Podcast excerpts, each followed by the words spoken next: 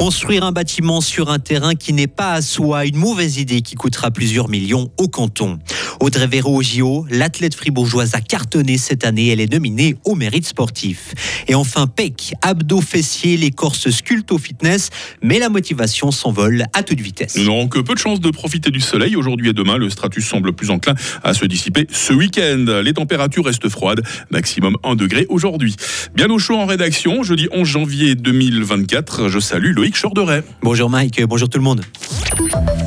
Un bâtiment qui coûtera finalement 150 euh, millions de francs pour l'université de Fribourg. Hein. Le projet de la Tour Henry va de l'avant. Le canton veut démolir les bâtiments existants l'hiver prochain. Une première étape importante pour un projet qui prend du temps, beaucoup de temps. Un premier crédit avait été voté en 2013. On estimait alors le projet à 100 millions de francs. Le gouvernement fribourgeois avance aujourd'hui un coût de 150 millions de francs. Jean-François Steyert, conseiller d'État en charge du dossier. Le principal souci que l'État a eu avec ce projet, c'est qu'il a payé un petit peu les pots de, de longues années de politique foncière plutôt passive. Le projet de, bâtiment de faculté de droit a été développé sur un terrain qui nous apporte tenait pas jusqu'au 1er juillet de cette année. Ça nous a coûté très cher euh, parce qu'on a perdu 10 ans et perdre 10 ans aujourd'hui dans un monde complexe de la construction, c'est perdre beaucoup, beaucoup de millions euh, de francs parce que les, conditions cadres changent, parce que les normes changent, parce que les attentes aussi de la population changent et puis parce que votre projet, vous pouvez pas recommencer à zéro, mais il faut quand même sérieusement le retravailler si vous le laissez reposer pendant 10 ans. Et la population fribourgeoise votera sur ce nouveau bâtiment pour la faculté de droit. Ce sera en 2026. Autre grand projet, autre grand surcoût. La facture de la BCU s'alourdira de 38 millions de francs. La faute notamment à un bâtiment en plus mauvais état que prévu et à un déménagement en urgence des livres à Romont, explique le Conseil d'État fribourgeois. Vous voulez connaître votre consommation d'électricité en détail? Eh bien, les compteurs intelligents débarquent. Gruyère Énergie on a déjà installé 700, les tout premiers d'une longue liste. Au total, plus de 20 000 compteurs intelligents seront installés par GESA ces prochaines années. À l'étranger maintenant, un hôtel de la ville de Kharkiv a été bombardé hier soir. 11 personnes ont été blessées selon le maire de la ville. Parmi elles, des journalistes turcs en visite. Plusieurs autres bâtiments et véhicules ont aussi été touchés par des missiles russes. La raréfaction de la neige menace l'approvisionnement en eau potable. C'est une étude publiée hier dans la revue Nature qui donne l'alerte. Des centaines de millions de personnes seraient concernées en Europe et aux États-Unis notamment. Qui remportera le mérite sportif Cinq athlètes sont en lice cette année. On vous les présente durant toute la semaine. Place aujourd'hui à Audrey Véro. L'athlète qui n'a que 19 ans a connu une année 2023 extraordinaire. Elle a gagné les championnats d'Europe des moins de 20 ans sur le 800 mètres.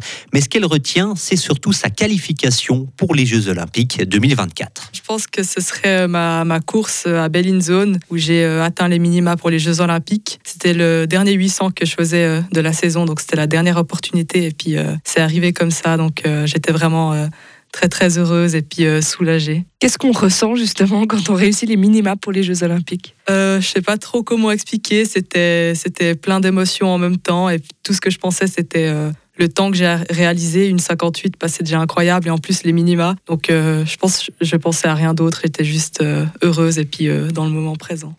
À Bellinzone, Audrey Véro a couru en 1 minute 58 secondes et 13 centièmes. La Fribourgeoise a amélioré son record personnel et on retrouvera Audrey Véro dans l'instant sport présenté par Marie Seriani à 7h30. Et attention, question cruciale, Loïc, est-ce que vous tenez vos bonnes résolutions Oui, Mike, car selon une étude américaine, demain, le 12 janvier, 80% des personnes les auront déjà abandonnées.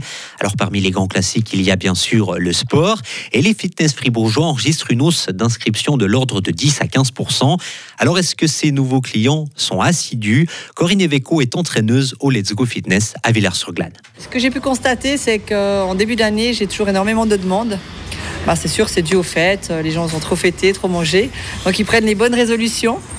Et c'est vrai que de prendre un coach, ben, ça aide aussi à tenir ses résolutions. Il y a beaucoup de gens qui s'inscrivent, mais ils vont tenir 2-3 mois tout seuls et après ils vont abandonner parce qu'ils ben, ne savent pas trop quoi faire en salle. Le pic est toujours entre janvier et mars, je dirais, où les gens ben, prennent toujours cette, euh, cette décision de, de, vouloir changer un petit peu. Qu'est-ce que vous attendez Donc vous attendez euh, de, de vous muscler, d'avoir des conseils personnels? Plus, plus bon, parce que moi j'ai arrêté les cigarettes, ça fait une année et demie. Et puis c'est clair que je suis pris quand même un peu de poids. Et puis maintenant, je me attraper. Gerio Costa n'a jamais fait de fitness auparavant, mais à 50 ans, il estime que c'est le moment. Pour certains, ben, on essaye de les motiver, mais c'est vrai que ça dure euh, peut-être deux à trois mois. Tout le défi sera de faire durer cette motivation dans le temps.